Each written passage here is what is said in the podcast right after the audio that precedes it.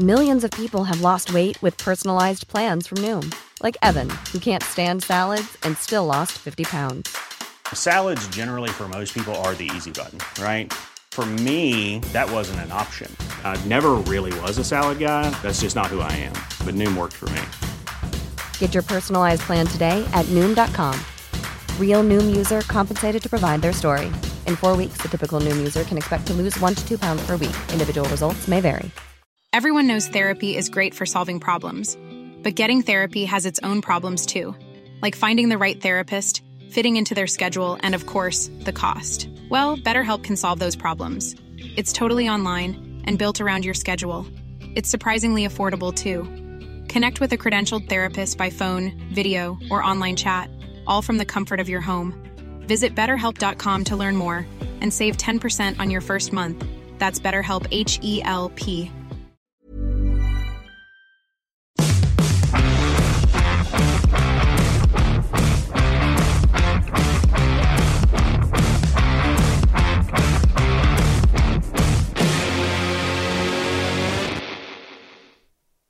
hello everyone. It is the Redmen Originals podcast, and it is my absolute pleasure um, to spend the vast majority of the next hour, 90 minutes, talking about Liverpool beating Man United, um, alongside Steve Hoare, Steve Plunkett, and Dan Club.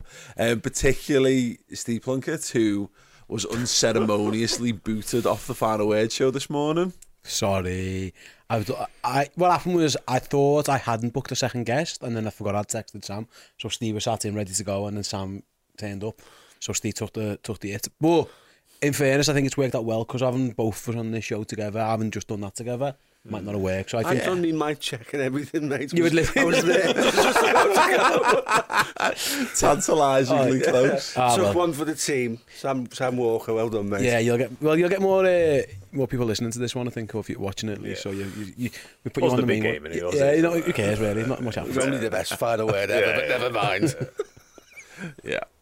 Yes. Anyway, it was good stuff ultimately. Uh, all is well that ends well. We're here. We've got a fresh cast of people to talk about this game. We're all very, very excited. Uh, the kick-off question, it's a it's a slightly different approach to it this time around. Uh, Steve O'Hare, one of our Club Legend subscribers, has, has asked us to finish the sentence. Beating Man United 7-0 feels like... Thank you. Just perfection. Give you the whole sentence. Oh, beating Manchester United 7 0 feels like perfection. Beating Man United 7 0 feels like as fucking good as it gets. Beating Man United 7 0 feels like that feeling you get when you've just had a jolly good session of eating Haribo jellies. there was an opportunity there. I beating Man United 7 0 feels like a mad Hunter S. Thompson style drug induced fever dream that I Hey, Jack's know, having one of them today, probably. yeah, that I know happened and I you know it feels so real and yet I'm sat here questioning whether it could mm. possibly have been real because it, we're not that far away from the world where we were like oh well I it, are we is this possible should we you know we gonna how is this game gonna go are Man United gonna cause us problems I think Steve thought we were gonna lose 2-0 just, just No, saying. never. No, never. Just lose. No, never. Go back to my predictions on both shows, and I said we were going to win. off off camera. off camera Steve Hall was not confident I uh, I was and I, I So was Graham Souness. Yeah, yeah, yeah. Sure, why not? Because you know, I know we capitulated against Real Madrid, but like we also battered them for a spell, and Manchester United are not Real Madrid. I don't want to shock anyone because they feel like they are, but ultimately Manchester United are a Europa League side that we have just battered.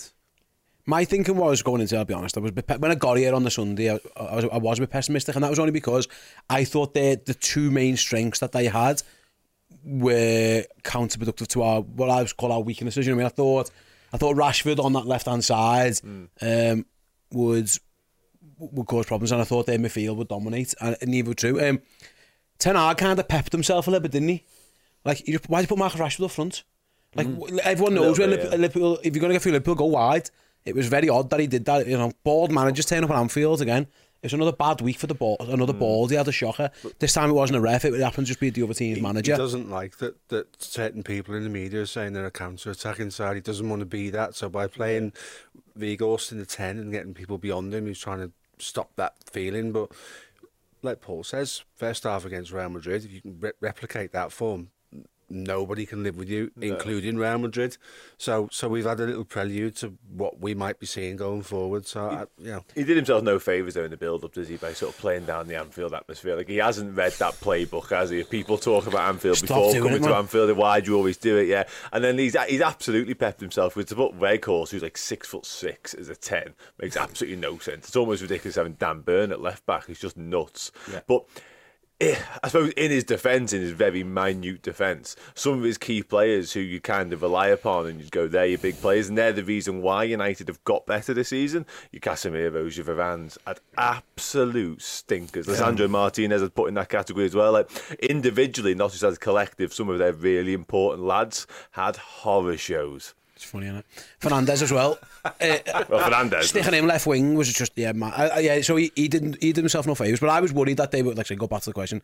I thought he'd go out, I thought he'd go rash long enough into Rashford, and I thought Casemiro would win them the ball back. And I was worried that we were going to count it on because I don't think we're even though we're at home, I don't think Liverpool would ever we're going to take a back foot. Jurgen's team selection told us that. You know, he, when he picked Harvey Elliott, he was going like, "We're going for this," and I, I was thinking, "Oh, we might be vulnerable here to the counter attack." But uh, if anything, it was a, it was another master stroke from the manager to put to put Harvey Elliott on that right hand side as well. Yeah. He's basically gone, not asked what Man United attacking Rashford or whoever they play over here.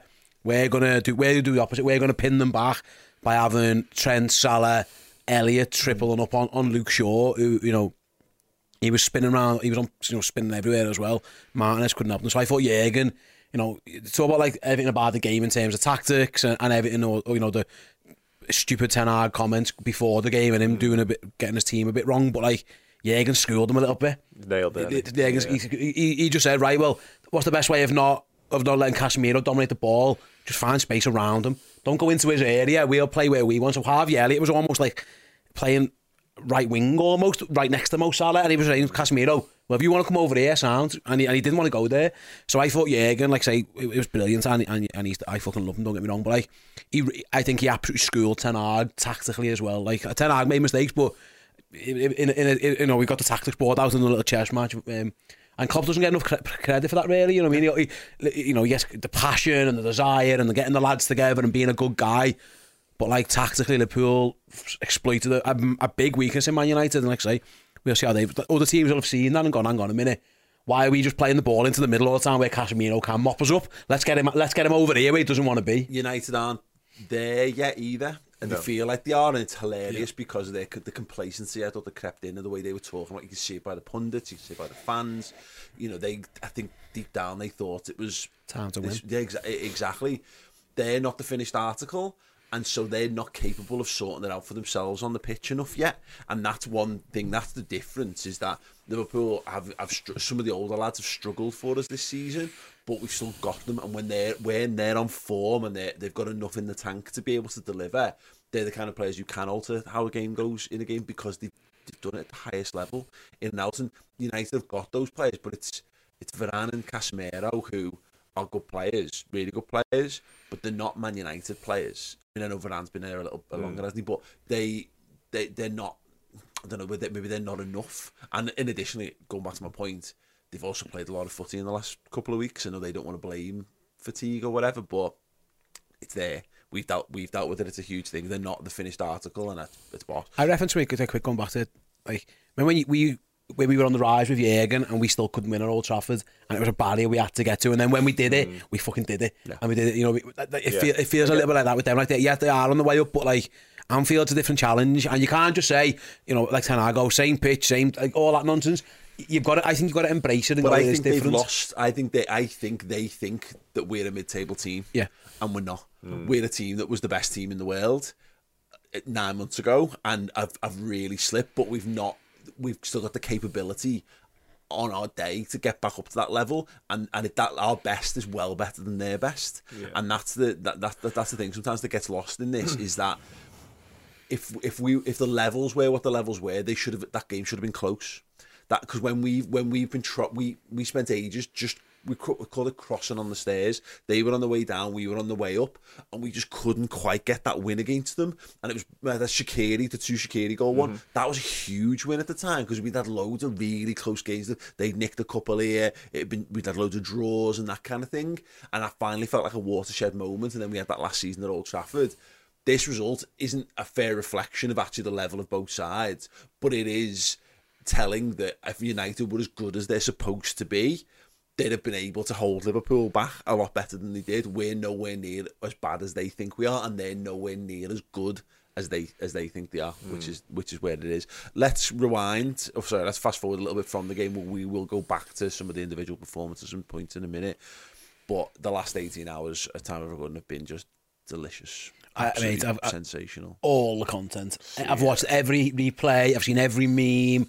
I've I've seen every pundit. I've seen Jamie Carragher's reactions a million times. I've watched everything. I've even watched my own reactions back, which is quite self-serving, but fucking I did it anyway. uh, Seen the merch. oh yeah, mate, we've, we've had every. I've been involved in every single. I haven't slept really. Oh, last night I went to bed. I was thinking, what are we going to do today? Are we going to, you know, what we're going to do? Are we going to celebrate? Just adrenaline. I got home and Claire was like, "You coming to bed?" I like, "I can't." Like, and bear, bear in mind, I got home like nine o'clock. I was like, well, obviously not. I'm to watch. I'm to stay and watch some memes and stuff. And then it was like, I, it was like midnight. He went, "Are you still watching your phone?" I was like, "Absolutely." And I've still got 55 more videos to watch. I, I haven't even got to Goldbridge yet. So I was like, so I was like, yeah, I, I have been like basking. Like I say, it's not like. And obviously, I- what I love it, I've seen the Man United fans, oh, enjoy your trophy or enjoy your bus parade because you beat us. Like, we didn't beat you, we beat you 7 0. And if you beat us 7 0, you'd be doing the exact same thing. So settle down, you gang of mank pricks, and we'll let, we're, we're doing this. And congratulations, you just won a cup and you're above us in the league. But you know what? The worst Liverpool team of all time that we've been getting called are seven points behind just now. And we've just schooled just by seven at our ground. So you can all settle down, get yourselves back in your little box, and we're going to enjoy this for a week. Yeah. Uh, what was what's everyone's favourite bit of content been that we've seen, we've consumed in that time since? Good question. That I mean, the Goldbridge stuff is brilliant. Um, it's probably Lisandro Martinez running the wrong way. Yeah. That's probably my favourite picture. I mean, I love all the Carragher stuff, but Steve's absolutely right. You just got to enjoy these moments. This is what you're in it for, ultimately, isn't? it? This is why we love this sport. This is why we love Liverpool Football Club. Trophies are boss, but games like this don't come around all that often. So, but yeah, for me, it probably is anything Lisandro Martinez related. Him looking the wrong way is special. Yeah. Special. Yeah. He's fully running. As I tweeted, he's tracking a runner, but it's like a runner down the road somewhere. he's like nowhere near where he should be. Yeah. Absolutely nowhere. I love near. that, by the way, saying it was it uh, when, when, when in the first goal, he said, you know, Rafa Rafa Varane got sent for a French baguette, and he's just like sliding off the screen in slow motion. That was that, that was awesome. I've loved Trent putting the crown on Salah's head. That Yeah, picture, picture, that's yeah. incredible. I go back to like I say, I've enjoyed my reaction. I've enjoyed. I, I didn't realize Errol kissed me. Someone messaged me going, "Did Errol kiss you?" I was like, "He fucking didn't." And since I've, I found the, the video, Errol did kiss me, um, which um, it wasn't consensual, but I'm not complaining. Have you seen Trent throwing the ball at Bruno as well? No. So the guy, I think Trent tackles it out for like a goal kick to them, and he's the one who collects the ball, and Bruno like wants to get it back quickly for a throw in, and he's like launches it at him like groin area. It's so good. You can see Bruno want to go, but he just like stops himself, and then he kind of manhandles the line. It was a weird little engagement. Yeah, it but, was, wasn't it? Yeah, but Trent proper launched the ball back, and it was boss. He's a fucking weirdo. I mean, Yeah, you watched anything good? Um, uh, you, you got, go back to the Goldbridge thing. You've got to love the empty chair. That's class. That, but Hiding that, that it, that's yeah. typical Goldbridge, isn't it? I think Um, we saw the cracks in Mark Goldbridge's persona there a bit, to be honest. Of like, I think there's a bit there because look, he, I've always said he, he does pre he does pre prepare some of his things. Hiring for your small business? If you're not looking for professionals on LinkedIn, you're looking in the wrong place. That's like looking for your car keys in a fish tank. LinkedIn helps you hire professionals you can't find anywhere else, even those who aren't actively searching for a new job but might be open to the perfect role. In a given month, over 70% of LinkedIn users don't even visit other leading job sites. So start looking in the right place. With LinkedIn, you can hire professionals like a professional. Post your free job on linkedin.com/people slash people today. A lot can happen in the next three years. Like a chatbot may be your new best friend. But what won't change? Needing health insurance. United Healthcare Tri Term Medical Plans are available for these changing times. Underwritten by Golden Rule Insurance Company, they offer budget friendly, flexible coverage for people who are in between jobs or missed open enrollment. The plans last nearly three years in some states, with access to a nationwide network of doctors and hospitals. So, for whatever tomorrow brings, United Healthcare Tri Term Medical Plans may be for you. Learn more at uh1.com. Everyone knows therapy is great for solving problems, But getting therapy has its own problems too, like finding the right therapist, fitting into their schedule, and of course, the cost. Well, BetterHelp can solve those problems. It's totally online and built around your schedule. It's surprisingly affordable too. Connect with a credentialed therapist by phone, video, or online chat, all from the comfort of your home. Visit betterhelp.com to learn more and save 10% on your first month. That's BetterHelp H E L P. I'm not sure if he was a as big a United fan as he claims. I'm not sure he, he reacts quite the Just way. calmly. Yeah, Is that what you're saying? I, I, I did like the energy. I like the fact that he tweeted as well. Like, um, you know, the, the, the lad who scores against us, we, you know, we should have signed him and said we've got this lad from Burnley and uh, Glazers out. I've loved all, the, you know, um, go and break the, get the yellow and gold Go scarves and get- back, go and lads. get the Get the and scarves back. I'll get- yeah. yeah. When you were tweeting that, when you stay, it's like, but I, I put that straight afterwards, like it's almost before the, it was finished. Of like, get the Harry Potter scarves out, lads, because it's time to start protesting. I heard them singing about the Glazers, uh, one one Glazers song during the game. It's like, They don't get it. They don't get it. If they'd won that game, we'd, we'd never not have heard a No. word about golden green scarves, would we? They revert to anything like type, don't they? It's like the playing team. They revert to type. They reverted to type yesterday, them lot. On the flip side, right, that Weghorst is shit. I'd be complaining if he played for us. I think he's Well, fucking, he's we, fucking we crap. joked on maybe it was the biased footy show podcast last week about how Ferguson come out and bodied them post match in the uh, in the League Cup final, which was hilarious because there's your all time greatest manager, and he's going, "Oh yeah, really good. They need a striker though," and it's like you've just got a striker in January, mate. playing then- number 10. Yeah, yeah, yeah, yeah, yeah. He can't move. He's a fucking statue. But no, they're not wrong, but that's that's where they're at. And there was just again a delicious irony. Um, staying, they wanted Cody Gakpo. We decided to move in case they, they got Cody Gakpo, and he scores the opening goal and the goal that probably kills the game. Stone yeah, well. everyone assumed he was going there. You know, we got wind of it, didn't we? We all had a little flutter and that. But it, the odds for him to go to Man United were evens at the time. So, um, yeah, it was de- definitely a case of, um, yeah, they thought they were getting him. We got him, and, and we reaped the rewards of it. He was absolutely superb, and the opening goal was absolutely brilliant. Yeah. Um, I enjoyed, I think it was Phil Blundell tweeted in response to a picture of like, oh, the, the butcher of Manchester's here, and it's like the Argentina flag and the knife, and it's a picture of um, of that that Bellander um, at the back, and he, he, it's the only thing the only thing you butchered is your fringe, uh, which I thought was absolutely incredible. Uh, yeah, I enjoyed it. I enjoyed Stefan Paddock tweeting about how they were, you know, oh, wonder if the lads are okay after the coach greeting and all that, and yeah. you know, and you bodied them after the back of that. to be time. done. I've seen people. Marcus Had Rashford had a tweet out a year ago saying who, who, who's up for seven or something. That's been getting retweeted. We I've did it. saw, Oh, go on then. Yeah, look, uh, if you want. Um, Bruno Fernandes getting skinned by Stefan Bajcetic and just walking off like as if to say, I, I give up. That's been great. Uh, yeah, there's, I've, I've, there's probably there's loads more that I haven't seen yet, but I can't wait. I, I, What yeah. about um, a Gakpo Dinky Winky, where we where you stand I think- yeah, yeah, need to, yeah. I need to, I need to find that. It's one of the greatest moments. It's on your, it's on Adam Rose Twitter. Go and check Adam Rose Twitter. On, on Gakpo though, I know we've kind of alluded to it there. Like that was some performance from him. Like I think he's been very good since he signed. Like I've been really impressed. Big fan of his. I called him the second coming of Bobby Firmino on the build up yesterday. But man, that was that was proper class, like sheer class. He just oozed it, and to produce those two finishes just shows you he has absolutely everything. We've kind of praised his link up and his ability to do that sort of stuff, but the finishes are unreal yesterday. Yeah, I, I was just made up with absolutely everyone. It was it's what happens when you get it all right at the same time. And again, Real Madrid game felt like a precursor to that. You know, we got 20, 25 minutes, half an hour, however you want to, however long you want to stretch it out for, of when the team and the fans and everyone gets gets together. But the difference being that because we hadn't blitzed them early, there was still a bit to be fought for. And I actually, the, the, really encouraging thing, um, Stay was I've heard people saying. In fact, I think it was what Dan was saying. Like Elliot faded a little bit after half an hour, and, and the players. But Man United came back into the game. Is what happened. They actually started to get on the ball. We we kind of blew ourselves out a little bit. And the big issue we've had this season is when we've gone gung ho at something and we've not kick, the team off. We've been so vulnerable the other way. Whereas actually, what happened is we put our exertions into making sure the door stayed shut. That was my big positive from the first half. Well, they had two real opportunities, two really notable opportunities. The first one being the Fernan- Fernandes header. If he scores from there, you have to put your hand up and say, "Great finish." You've no right to get it on target from there. So I, d- I don't see that as the big problem that the, the press and the media perceived it on the day, and certainly Sky Sports did. And then obviously the the, the, Rashford one he has a go first time and it come, comes off the bottom of his stub plate, runs through to Alisson. But the, yeah, we, we, we you're right. We we gave it a go first twenty minutes or so, and then they sort of weathered that storm. The irony is, just before we scored, Gary Neville's on the on the telly going, "This is a classic away performance. You, you come in, you, you you you weather the storm, you nullify the fans, and then you get back in. Oh, it's one 0 to Liverpool. It was it was kind of a Tim Sherwood moment. so, so so you're right. Um, really, really good performance, and they dug in, and the fight was there again to to keep United out because they definitely got a stranglehold of the game, particularly in midfield in the last 15, 20 minutes of the first half.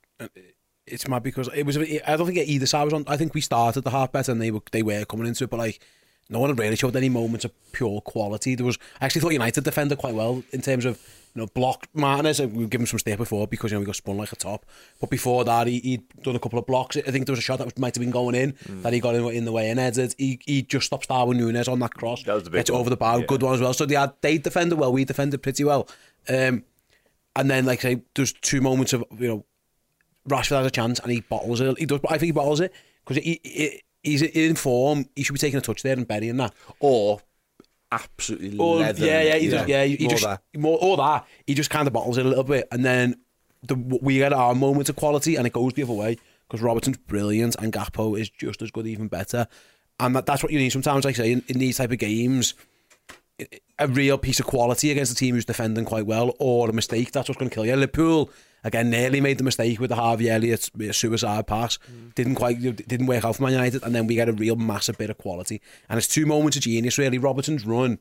Just uh, he, he, uh, into the middle of the. He loves doing that sometimes. He just drives. He almost just drives like diagonal lines mm-hmm. straight towards like the the, the right corner flag because he just knows he can. It, the, the lads can run off him the vision and the pass is amazing. And Gakpo was like, yeah, he does. He sends Varane for for L'Equipe and then just cuts inside and just bends. it. It's it's a it's Sadio Mane esque. Paul Le Parisien. Absolutely sends him for it, yeah. And then just like the the the the, the, the, the finish is magnificent. And it's, it's a it's a moment of real quality, and th- th- that's what.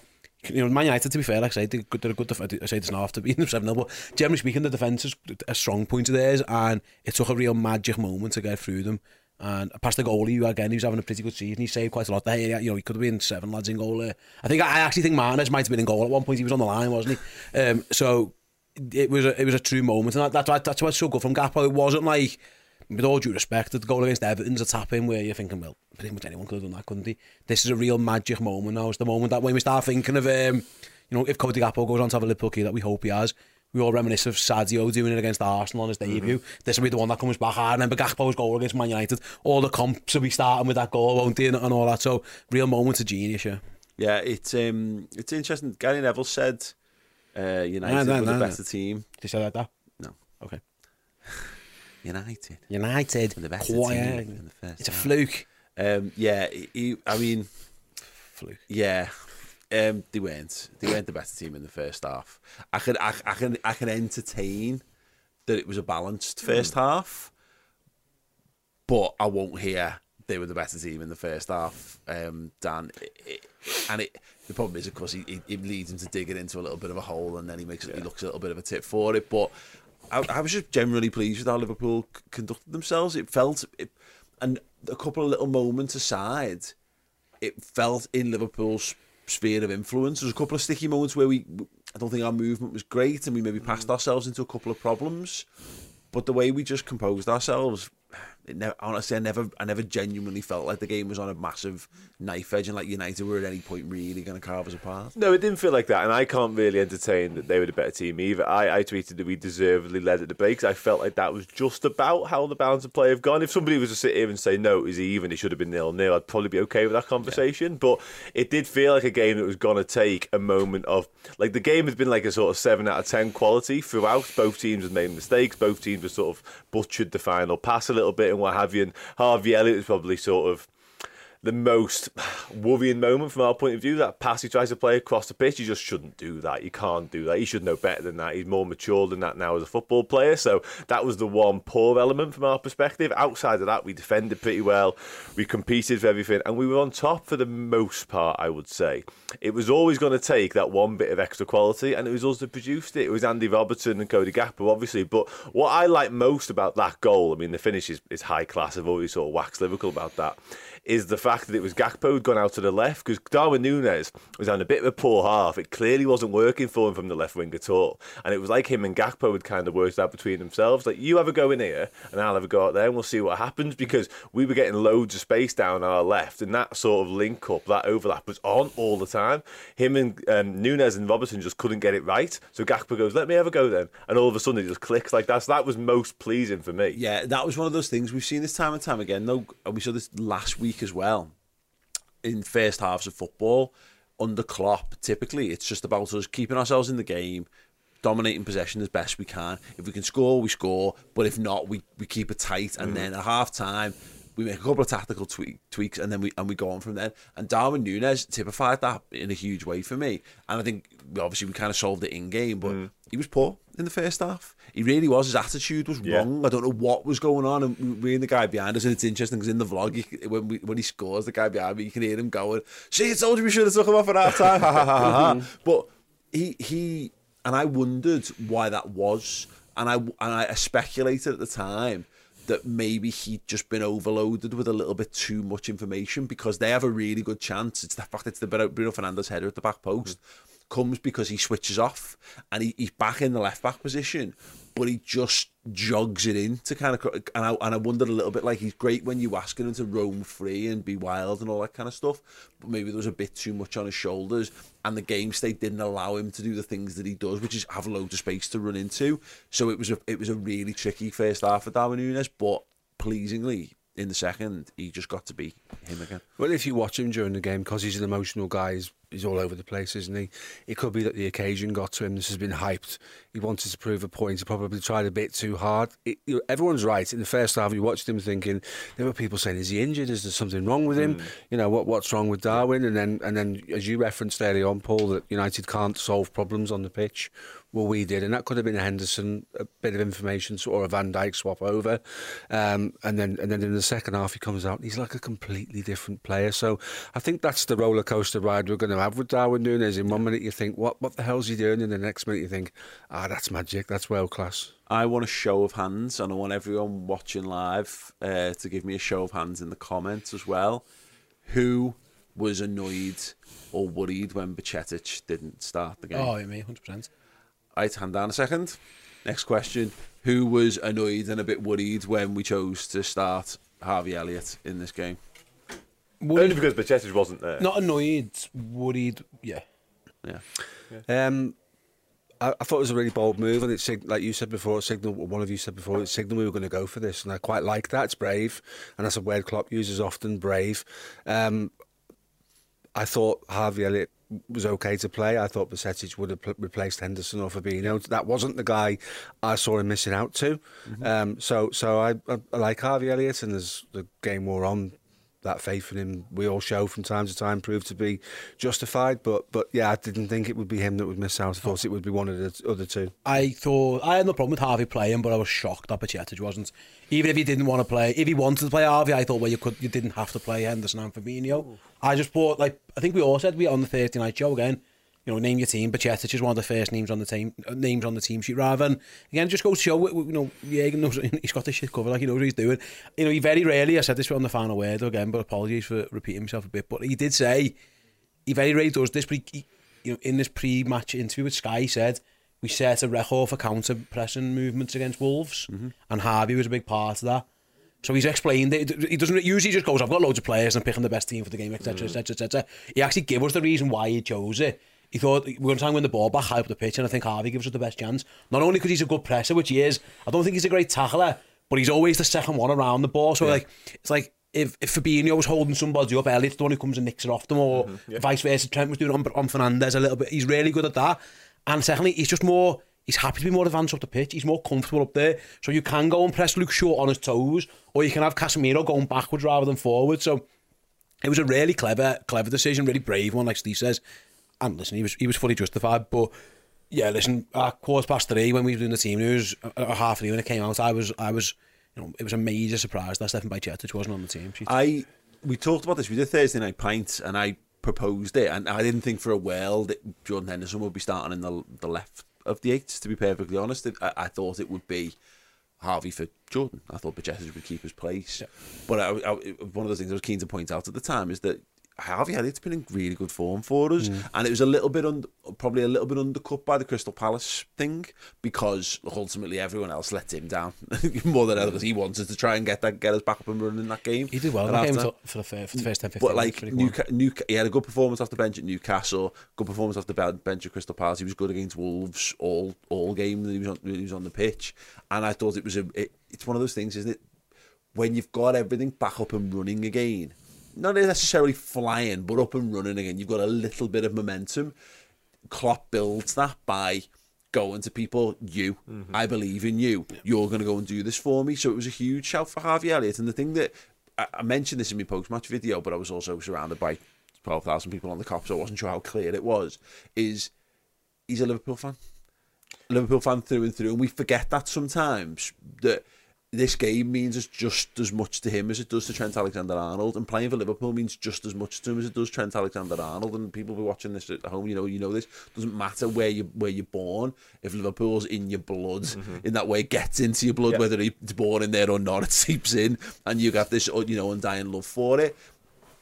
And Harvey Elliott had that, and, and what what I was saying, what what Elliott brings and Bajcetic brings, is energy yeah. and commitment. Mm-hmm. And yes, Elliott's not five foot ten or six foot or whatever, but he's tenacious. And it, and as long as Henderson and Fabinho or the other two midfielders are bang up for it, then that'll work for us. Because Elliot's not going to not get back in. He did that all game, got up and down all game long.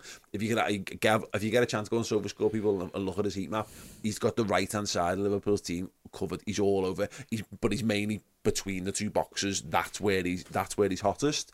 Um, he functionally performs the role. Now you might bring Jude Bellingham in, and he is six foot two, and he does have all the defensive attributes and all the attacking attributes, yeah. and that's when you go up go up a level. But Harvey Elliott is a little gem, and he'll you'll never find him wanting. And we found people wanting too many too many times, and that was the thing that really I enjoyed about it. It was brave, it paid off, and Harvey Elliott was given the trust, and he and he ran with it. And we can remind ourselves again that we got a fucking wonder kid at the football club there. So let's enjoy him for what he is. Mate, I was on the I was on the watch and when the team news came out, the people the disrespect towards that guy, and I I was honest. I said, listen, I wouldn't have picked him, but you would be a knobheads here. Like some some people that he's, he's crap, he's never done anything, he's this, he's that. And I was like, I'm watching the same player. If anything. Mm it's the other two that you probably want to be worried about more this season, especially than him. He's been he hasn't been the the problem. It's the other two lads you have, and you you you made it the point before. Harvey Elliott though can't have that type of performance that he played without Henderson and Fabinho in the team with him having a good game. Because if they have a bad game, he just looks lost. Because yeah. he's never going to be on the ball and he's never really going to win tackles. He'll be he'll be there or thereabouts, but he's not going to be able to do it. Because Fab, Fabinho and Henderson are, you know, again they're in the middle of pretty average season, or, or, if not worse, on their own behalf. But like both of them were excellent again. We're getting, we, we, I feel like we're, we're nearly there with Fabinho. It's been yeah. coming for a while, hasn't it? Mm-hmm. he was shocking for a while, and he kept coming off the bench and looking like he hadn't played footy before. And now he's getting better and better. And I thought yesterday he was he was back to somewhere near his best. You know, he's at his best when he wins the ball up on the edge of their box. Or they just can't get out. You can, stay, yeah. you know, you can sustain attack after attack after attack. Henderson, you said he was playing left wing. You meant He, he was everywhere. He was absolutely unbelievable. Jordan Henderson. And when them two, if them two do the jobs, like I say, then that, that allows Harvey to go and be a bit more creative or go against, you know, he, he can go and jump behind Casemiro because he's yeah. not worried. His made to box him off a little bit. So I thought that again, the midfield, which was the, the again second, I was saying before, I was worried about Rashford and I was worried about midfield battle. Well, Liverpool comfortably won the midfield battle. Even that part where Man United, I thought were on top. I don't think that was the midfield mm-hmm. that was doing well. Really, I, I didn't see it like that at all. I thought the defenders were doing well and it was actually the, the, the ball out wide to the foot and the to Luke Shaw in particular where they were having a bit of joy going down that left. So I, I thought, yeah, Henderson, Fabinho and Elliott, all three of them brilliant. It is interesting, just your, your analogy and your summary of, of Elliott was spot on. With Bajcetic, I think there's a really man management element to this in that your rise has been meteoric and we think you're great, but hold your horses, rein you in a little bit. You're going to miss this one out because that's what happens in professional football. Don't get ahead of yourself. Don't believe the hype. Little reality check will do him the world of good going forward. And in reality, we we had, we've got the subs now to manage a 95 minute Yeah. football game, mm-hmm. and so having him in in reserve meant that if we needed to add a bit more steel, like if, if Fabinho's legs fell off. Then you can actually just bring bring him into the six in the back end of the game, and you, you don't have to lose anything. He did do you that though. He, yeah, because I had to tell him he was playing number six. Because he was like, he, he was running over down, the down the right, he? he was running down the right Skipping wing, past skinning people past people yeah. before he's playing there. He was he was good when he come on as well. Yeah, exactly. And and so that was that, that that's what happens now. All of a sudden, we've got players back available to us. There's there's a horses for courses style thing that we can do. We can make small tweaks. You want you in in prime Klopp era Liverpool, whatever you know to use all the modern words. Our midfield was people. People used to damn it with faint praise about being very energetic and functional. All that it was a Swiss Army knife, but it wasn't like a, one of those ones that's got like a magnifying glass and a, and a laser pointer in it.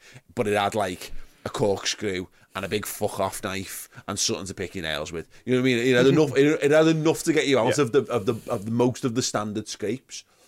To be more now, you've got to have more strings to your bow, and you've got to have. And because of five subs, you can have the midfield functionally performs the same. So the Swiss Army knife all folds down. They all look exactly the same. They've all got the little logo on. It's all the same colour. You rec- it's recognisable as a Swiss Army knife. But what we've got now is just there'll be games where you do need Elliot to play in there because you want a little bit more creativity. You want a bit more progression in how you're carrying the ball and how you're passing the ball. And there'll be times when you do want to be a bit more stodgy or a bit more physical or a bit more brutal. In which case, yeah, ch- change them around and do some other things with it. But that was the best. That's the first time we've almost been able to proactively choose our midfield in ages. Mm-hmm. And lo and behold, we and, and the attack and the front three. And lo and behold, we we manager bought the picks that results. one. yeah, yeah, yeah, absolutely. Um, no, I'm made up. I'm made up for Javier. It's a really am because you do. There's always got to be a scapegoat. So there's going to be someone I saw it again. Put it in the vlog, and instantly the YouTube comments is a guy going, "Never want to see Gomez or Jones play again." It's like, what the fuck are you talking about? We just beat Man United, and we beat Man United because we because of these players. I know it doesn't feel that way. It's more because Cody Gakpo scored two and Salah scored two, and no blah blah blah. We've got a squad. You can't just have thirteen or fourteen lads. You need to have all these all, all these mm. players. And look, Curtis Jones has got a, a lot of catching up to do now. You know, in terms of his in terms of his career in general. But and, and it's totally on the side. He's not even barely worth a discussion point. But I was thinking this funny enough on the drive in this morning. We just need him to be Darren Fletcher. He just needs to be John O'Shea. He just needs to be a lad who's good enough to be at Liverpool Football Club. Let's not worry, let's not worry about all that. And Gomez the same. Gomez just needs to be our four choice centre half. Curtis Jones needs to be our eighth through centre midfielder. Mm. That and if we can get to that world, we're, we're absolutely fucking laughing. Um, Mo Salah, Dan Club, Liverpool's all-time record Premier League goal scorer. Yeah. Um, he's in the pantheon now, uh, and he has been for a while. To be fair, of Liverpool gods, Liverpool greats. Um, it's just great to see him when he's like that. And I think the last few weeks, again, it's another example when everyone else is pulling their weight. Hmm. Mo Salah gets the platform to shine. There was definitely elements of that, wasn't it? But there was also elements for me of it didn't really seem to matter what was going on around him yesterday.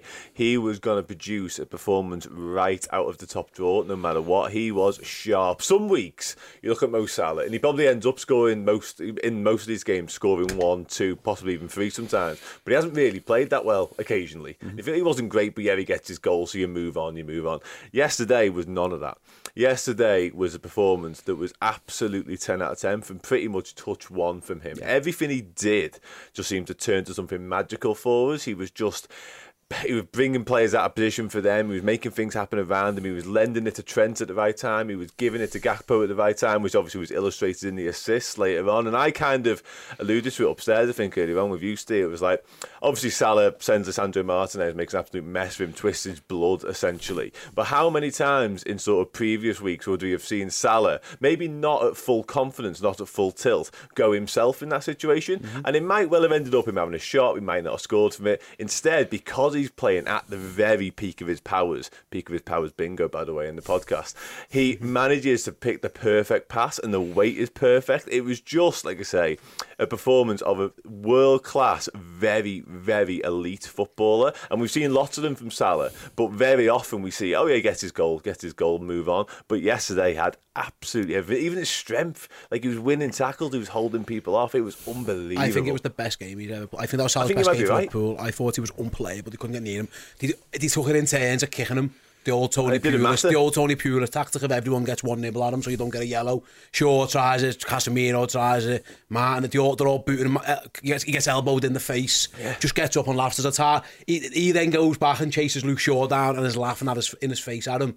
They couldn't get near him. He was unplayable. and that second half, it was just like I don't know, like you know, on a video game when you when you, you fill your power bar up and you got like max strength and you can do whatever the fuck you want to do. Mm. He just he was un, they couldn't get near him. He was ridiculous.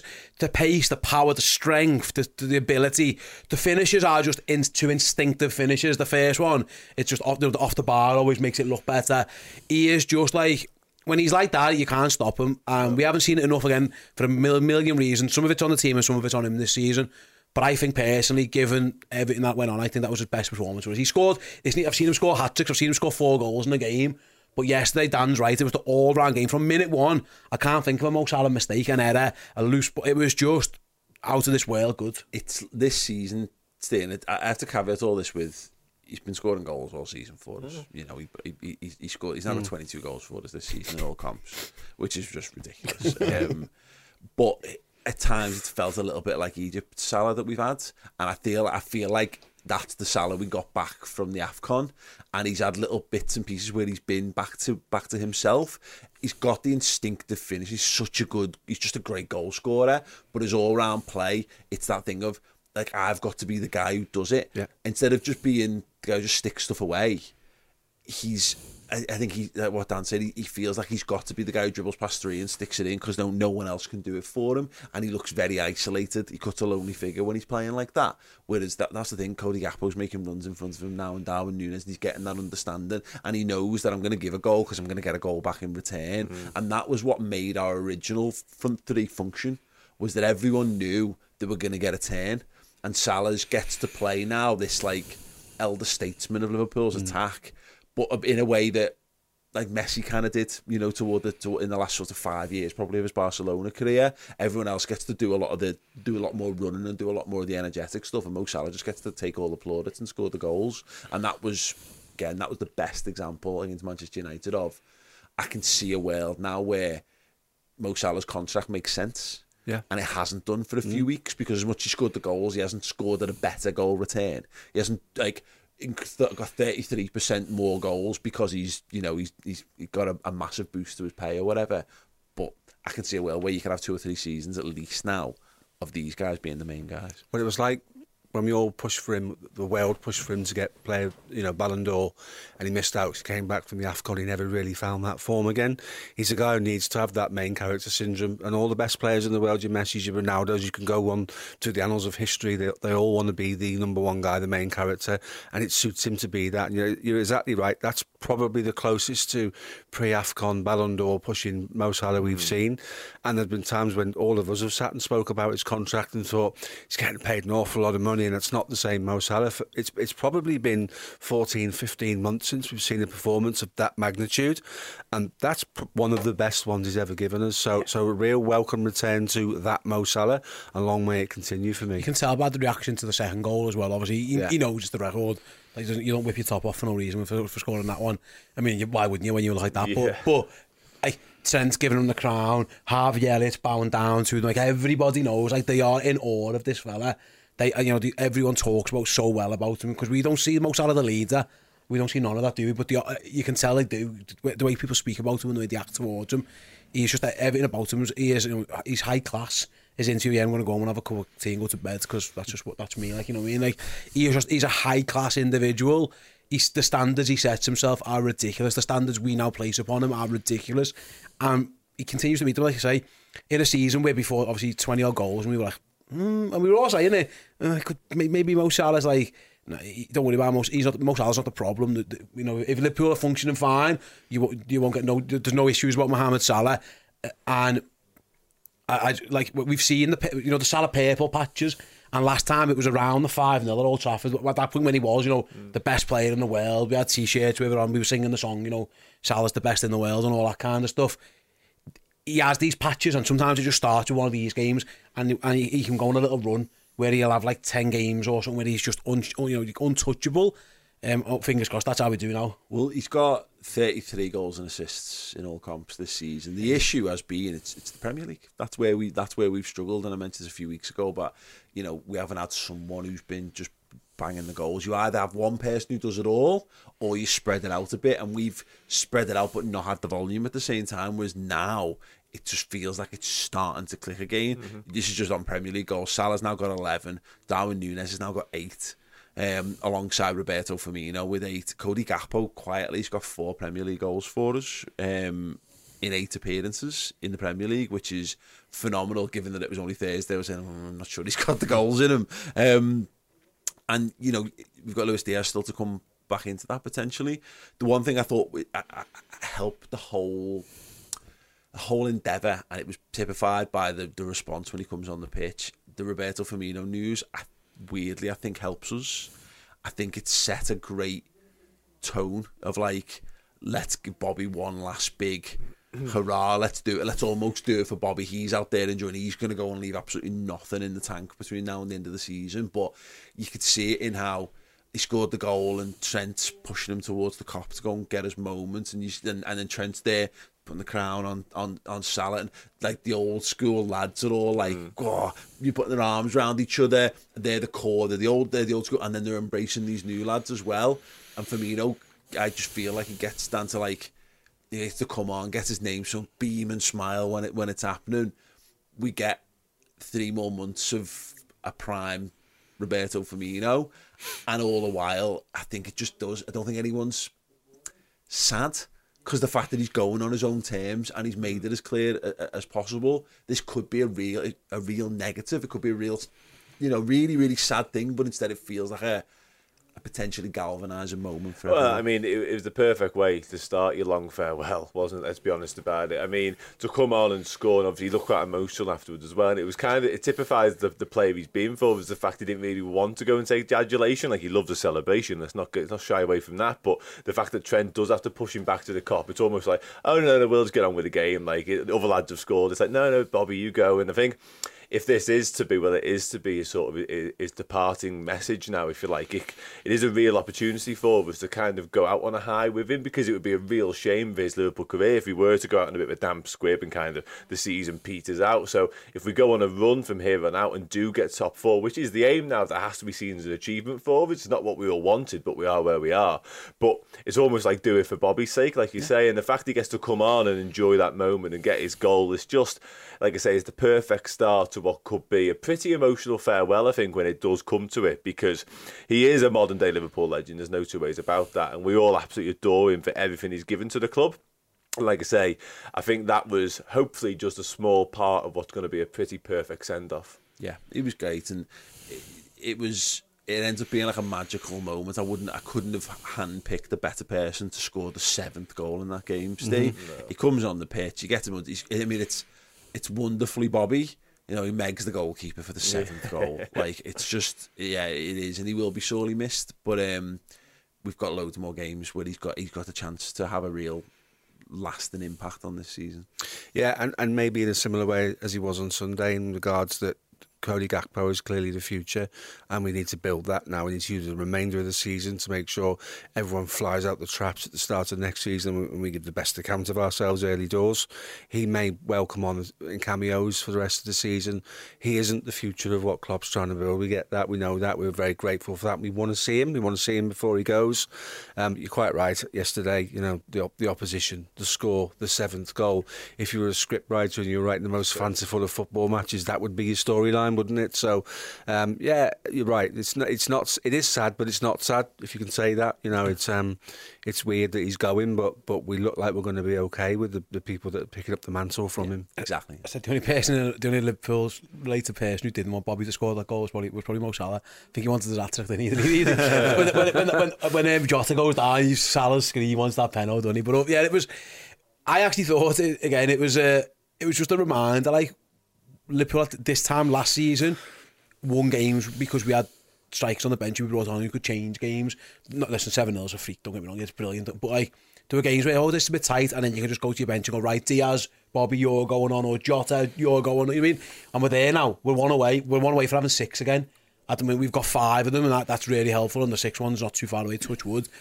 Uh, that that could be that's going to be a, a major positive going forward. You know, if you can, especially with five subs, if you're looking at your bench and say you say you start Jota, Gakpo, Nunez like you did yesterday, you can turn around. and You've got so if you start Gakpo, Nunez, Salah, and then you can turn around and go right. I've got Bobby, I've got Diaz, and I've got Jota.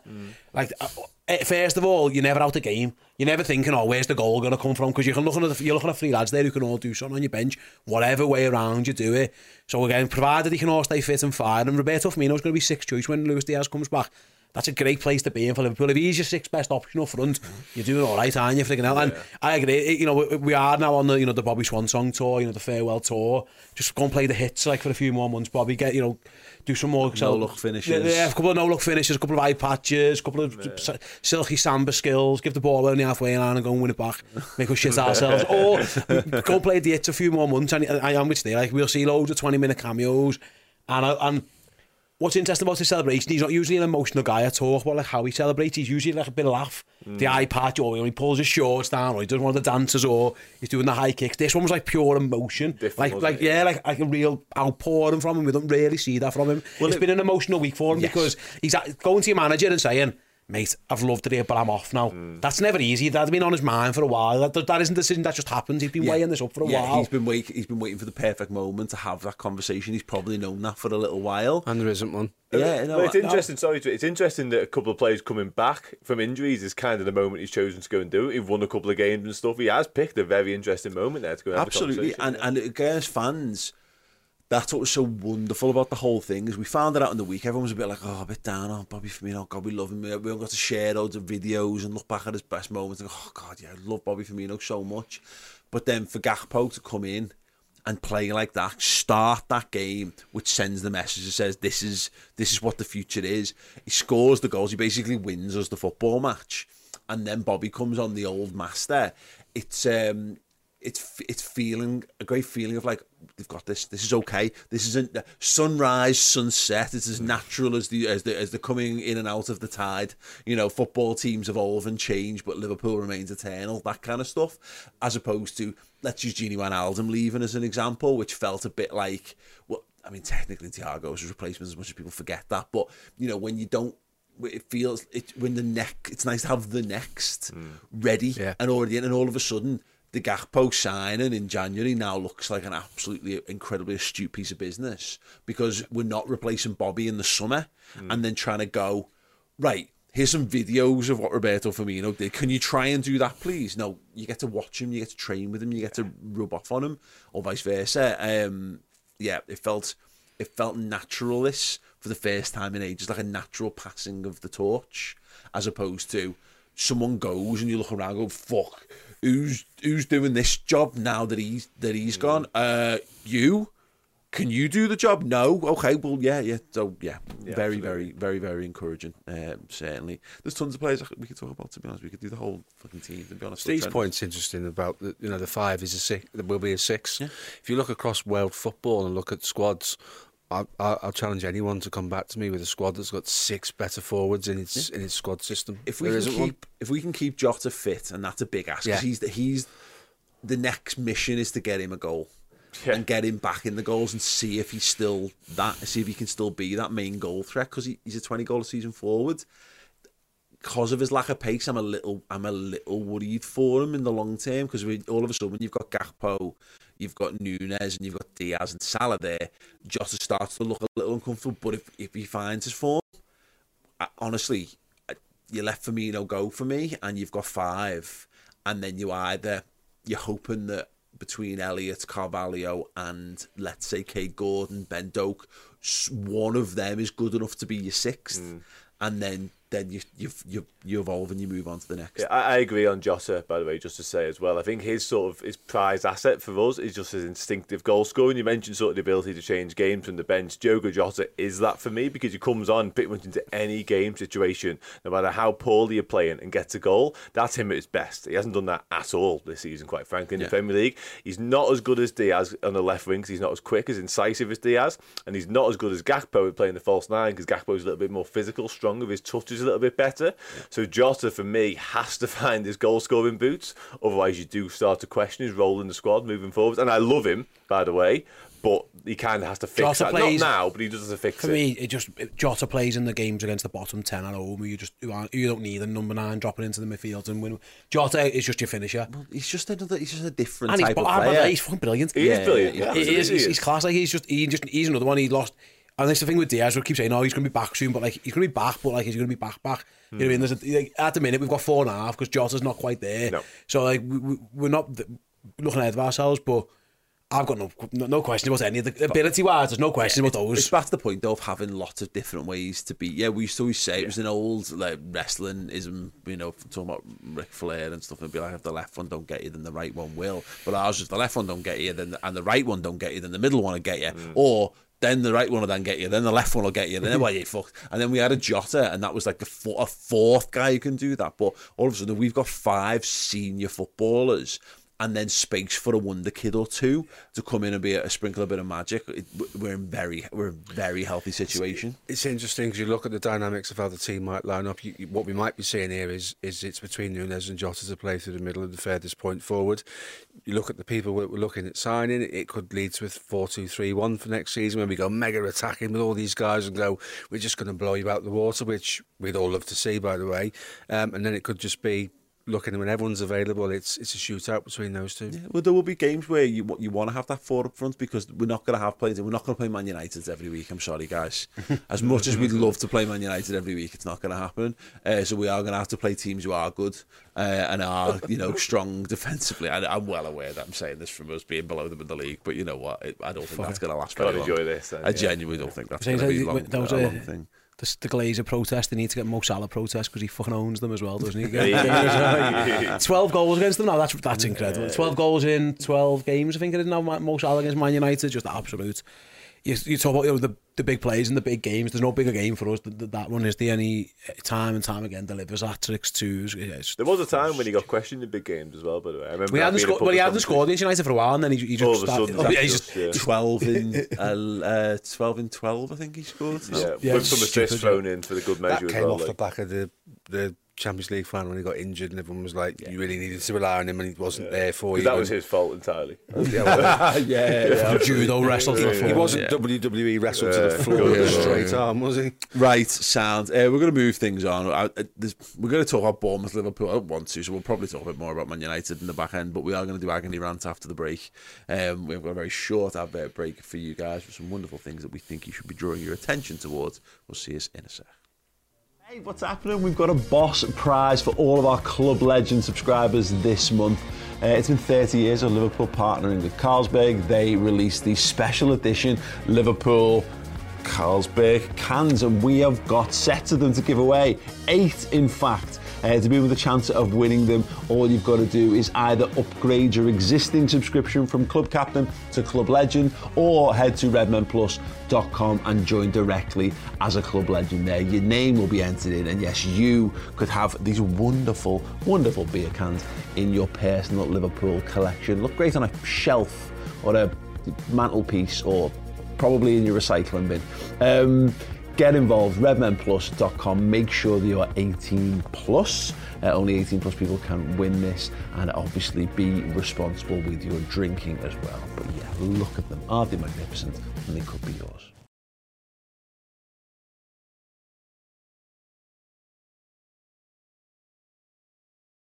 My Liverpool debut, a new series, exploring where it all began for a number of Anfield favourites. We had that belief and nothing was going to get in our way, nothing was going to stop us. I was just fortunate to get my chance. I'm about to wear the red strip for the first time and play with all the wonderful talent that I was in awe of. And the travelling Liverpool fans started singing my name. You can imagine how special that felt. Football saved my life. It was amazing to be part of, of that lineup with that calibre of players. I knew I deserved to be there. I knew I deserved that chance. I knew I was ready. I'm Jamie Carragher. I'm Phil Thompson. I'm Martin Kelly. I'm Jim Beglin. I'm Neil Mellor. My name is Bruce David Grobbelaar. And this is my Liverpool debut.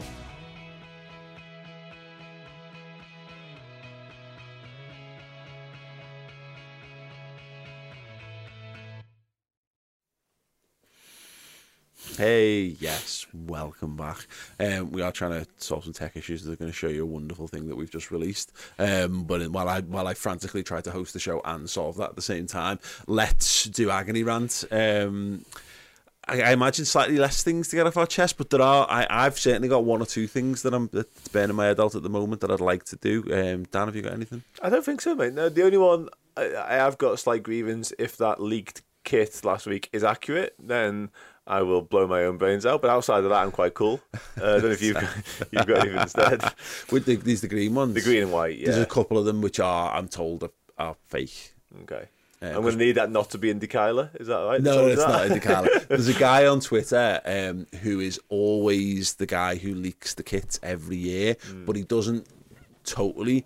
He gets a, a look at them, and then he normally passes that on to a designer who creates an interpretation based on what he's seen. And he said the two ones, which are like the mad paint stripe green things, are just not are not right at all. They're like that it's what happened every year as well, which is why it's hilarious when you go on like DHgate in the summer and you can get not Liverpool. You can get things that lads on Twitter have just made up, and then mm-hmm. someone sees that, makes it into a template, and then starts selling it. Like last, the, the white away kit from this season. There's lo- at the start of the season, I saw dozens and dozens of fake versions of that when it didn't have the mad pattern on it. It was Yeah. like a, but it was a similar thing, but it was it was it was miles off anyway. I think you'll be all right. Good, I'm glad. But I don't know what it looks like. It might be shit still. I'm cool in that case. I'll I will forego my agony rant and I'll give it to Jurgen Klopp. Okay. And I will preach on his behalf of the lad who nearly took Andy Robbo and Curtis Jones out. Yeah. Jurgen was furious. And he was getting. We just scored the seventh goal against Man United, and the manager was going absolutely ape shit. Um, yeah, stay off the pitch. Just hell. just on that, I No, if you're gonna, uh, by the way, if you're gonna, if you're gonna fucking, sorry, if you're gonna go on the pitch and run around and not get yourself involved, then Sam, whatever, stay with the players, please. Mm. Yeah. Like, don't, don't injure us. we, Very we- nearly did, He nearly took Andy Roberts' fucking leg off. Yeah. Jurgen was absolutely. I, I've forgiven my, um, my agony. I've, I've handed it to Jurgen and I've allowed him to preach. Because that was fucking silly. That imagine he took two of our lads out. Poor Curtis Jones, when he just come back onto the team, he's got fucking stress fractures in his legs or something, and some lad just comes and wipes him out with the It would be a very Curtis Jones thing to happen, wouldn't it? If he was to get injured like that. I somehow Naby Keita's out for a month now. Like, uh, after that like, clash of the what that's it's, happened. it's funny, isn't it? Though it's like there's a mo because when I immediately see it, my first reaction is to laugh because we're, we're, we're beating Man United seven 0 and someone's just gone wild and just wants to go and hug the players.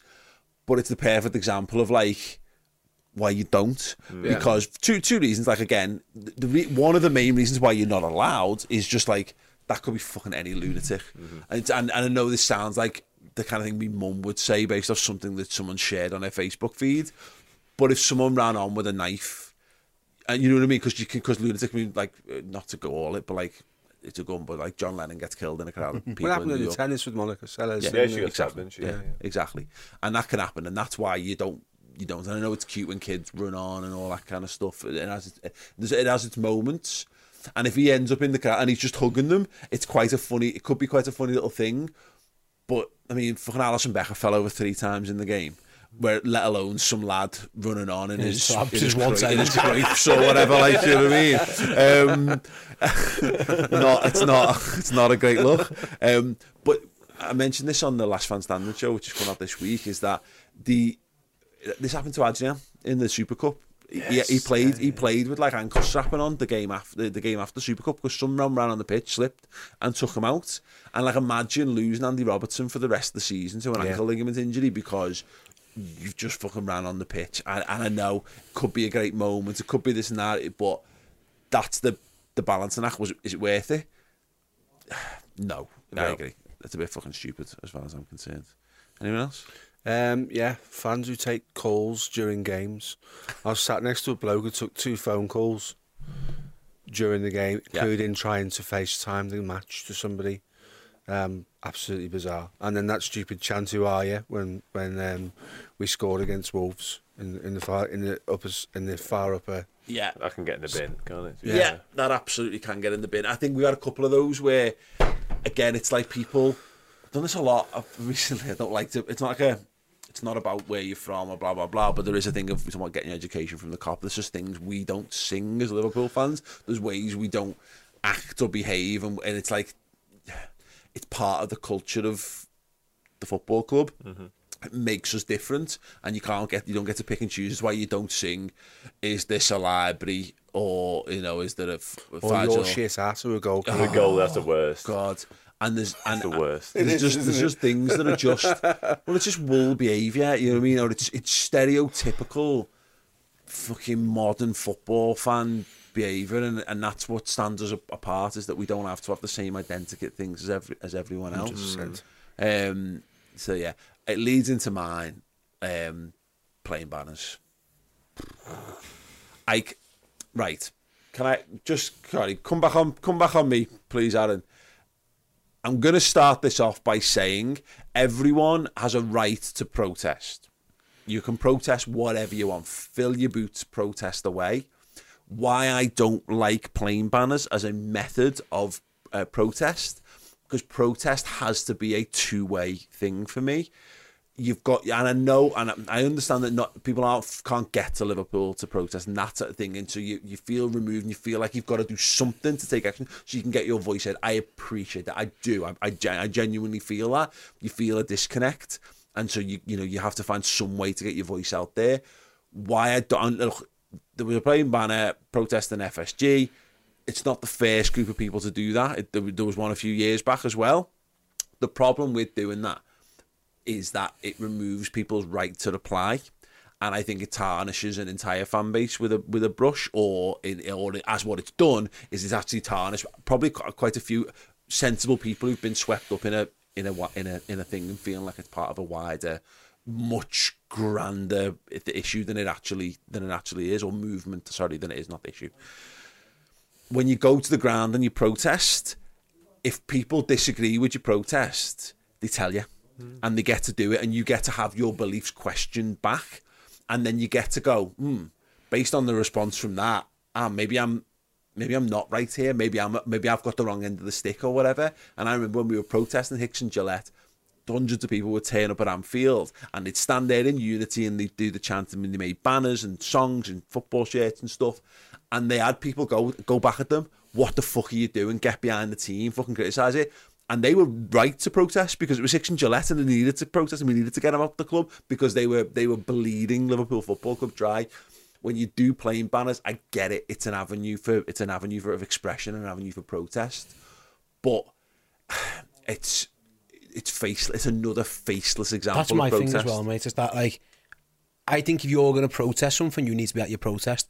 And unless it was the fella flying the airplane who decided to uh, to protest that, like that, that's fine. Listen, if you're against the owners, you're for whatever it is, that's absolutely fine. But I don't think, I'm not sure having a protest that you're not at, or if there's a group of people who want to have a protest, if you're not there, I think that it almost cheapens it a little bit as well. Um, because, like I say, if it, it just it's it, that just means it, you, you there's no there's no legs behind it. You know, what I mean, fair enough. there's- I think it was crowdfunded. Am I saying, or there, there was, it was? Well, I, I, I don't. Ultimately, I don't know. Oh, I think that was what it was. But like that sound like you, you if you want to go and protest against the, the, the owners or whoever it is, go and fill your boot. You are actually you are more than welcome to do it. Mm-hmm.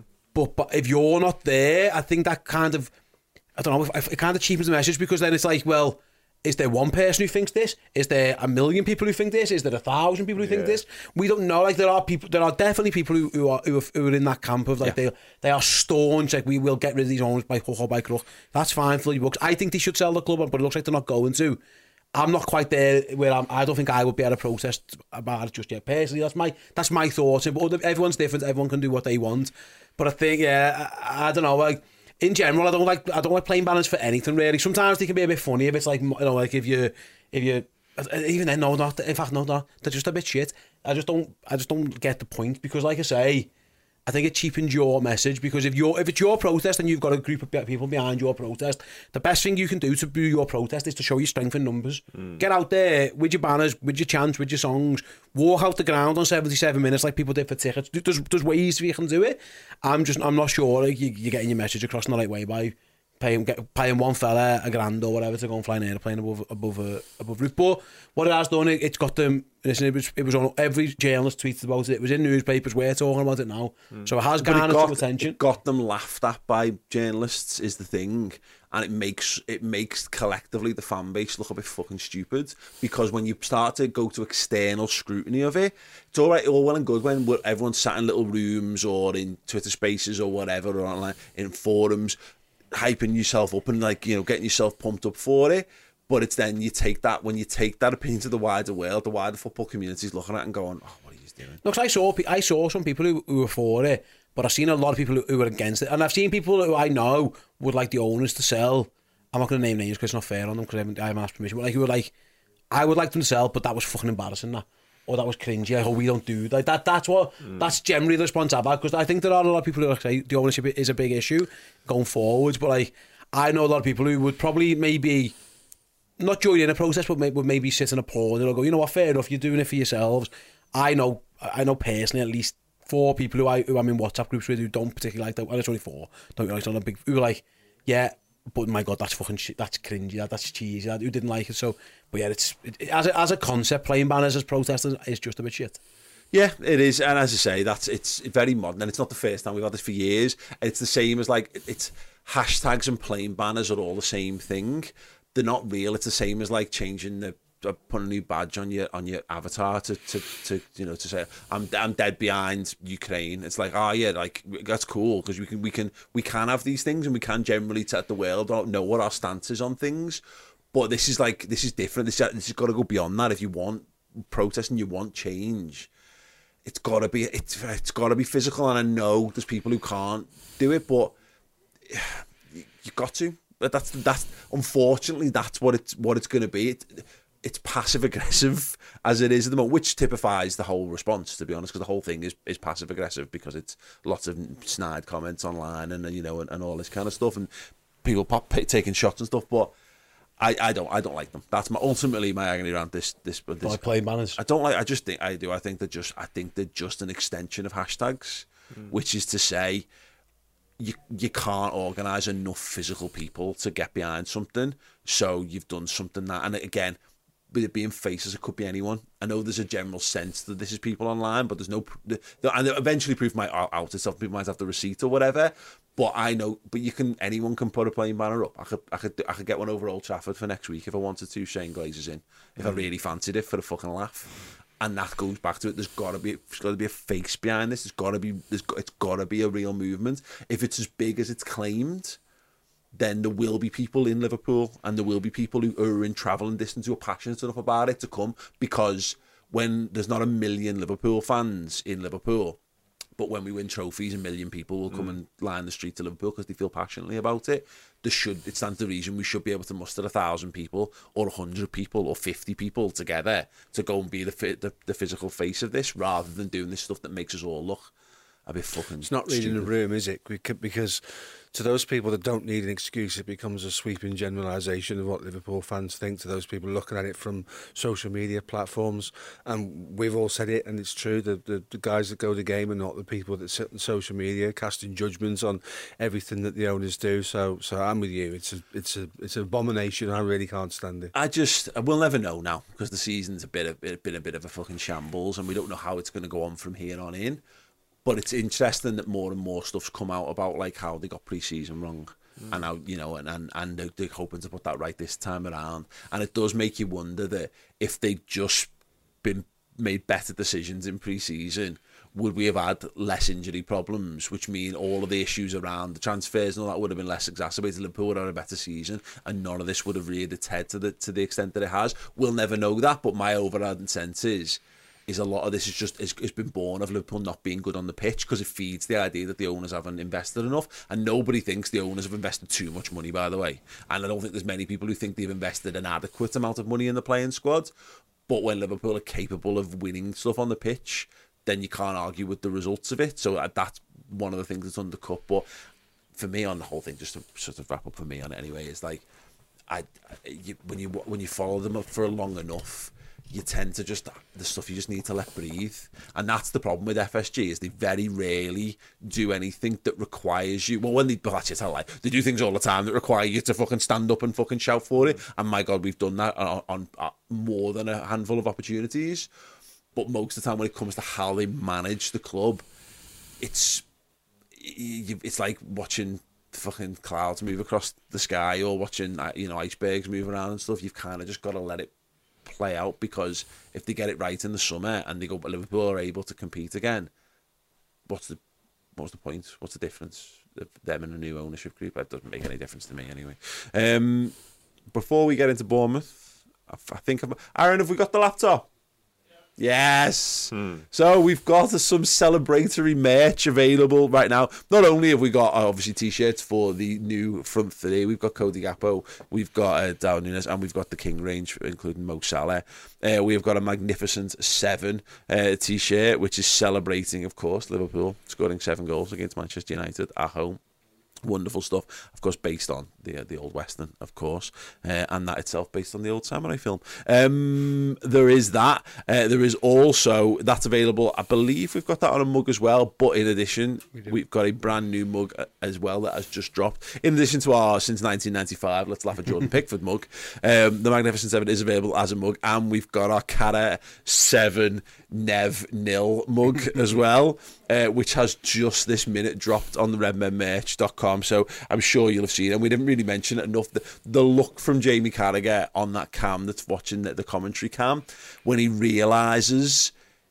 Neville's face and he just sees it as social like gold Office. and he just looks and he just smirks at the camera well it's that on a mug with the um with the the scoreboard there It's the as well. sequel to Ferguson and, and, uh, and Kenny, Kenny. yeah, Kenny, yeah. This is the follow up. It's the it's the it's the it's the difficult B album, but I reckon we've nailed it. Yeah. it's it's actually- yeah, it's fantastic. Cav, Cav sees that moment, hasn't he? He's seen that play out in his head. He's gone, "This is me." I Because I'm just here." before he's taking a selfie of him as well. and he Yeah, went- yeah. well, he realizes, doesn't he? Goes, he go, he looks at the camera, Sees Nev. realizes Nev, smiles, and then takes and then takes the selfie. It's a glorious moment played out in real time. It's a, it's a soap opera.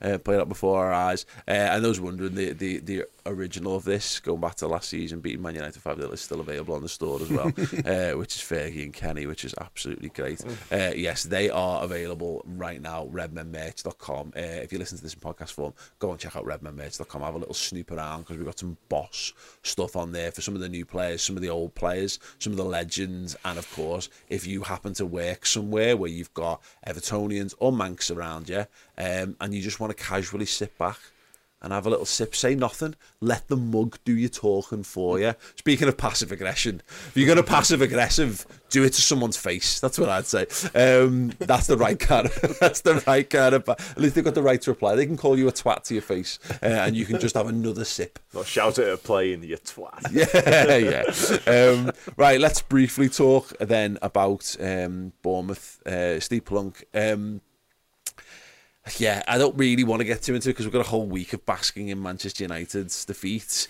But the next two games before the break, because obviously, you know, the Fulham game's been moved because of the FA Cup uh, progression from them. And we've got something like a 17 day break of football after the Real Madrid game. But there's a chance with the way things have fallen. You know, Liverpool could uh, go into that break. It's a big ask for for a variety of reasons. We could go into that break in the top four and into the quarterfinals of the Champions League. Huge ask, but that's what that's what the next two games are for Liverpool. Yeah, I think the fourth place one's more likely to. Yeah, yeah, yeah, yeah. What What makes you say that, Steve? Yeah, well, well, hell of an overturn, wouldn't it? In the Bernabeu, that would eclipse the. That's why he's the marketing manager. He makes sensible decisions. Yeah. We're, like, we're booking fucking trips to Istanbul after No, no, yesterday. no, no, no. Steady on, guys, Those steady fucking on. idiots. That's why we had to get him in. Yeah. He has a calm and influence. Yeah, I, I, I think it, you've ruined me with that one. Uh, yeah, I think I think the, the Bournemouth thing is is the big one, isn't it? Realistically, that's an opportunity to get into fourth place. We come back from the break, and then we've got the week from hell, so we need to make make it count um, now. And you know, they're in the bottom three. We need to go there. We need to focus. We need to get the the result. And we need to get the points on the board. It is a game that they're all must-win games now. But it's a really cliched thing to say. You can't beat Man United at 7 0 at home and then go to Bournemouth and not get another three points. It kind of becomes pointless then, doesn't it? It also makes again. 'cause I, I'm, I don't really want to look too far there, but what we can look at is what that result from Man United did for the league and what the weekend as a whole. Now we've got the bias football podcast later where we can look at our rivals, and but like the fact that Spurs lose, Manchester City lose. And then we go and abs- sorry, yeah, Newcastle Newcastle get beaten by Manchester City rather, and then we can go and absolutely wipe the floor with Man United. Tottenham and Newcastle will be like, oh no, ah for fuck's sake, you know that they they've all been like almost it's almost been like kind of forgot about I think everyone's kind of had Liverpool in the rearview mirror, um, but we haven't done anything to justify like worrying them. You know what I mean? We, it it's a bit like I, I don't want to spoil it anymore. It's the recent episode of The Last of Us, but like it keeps showing the door.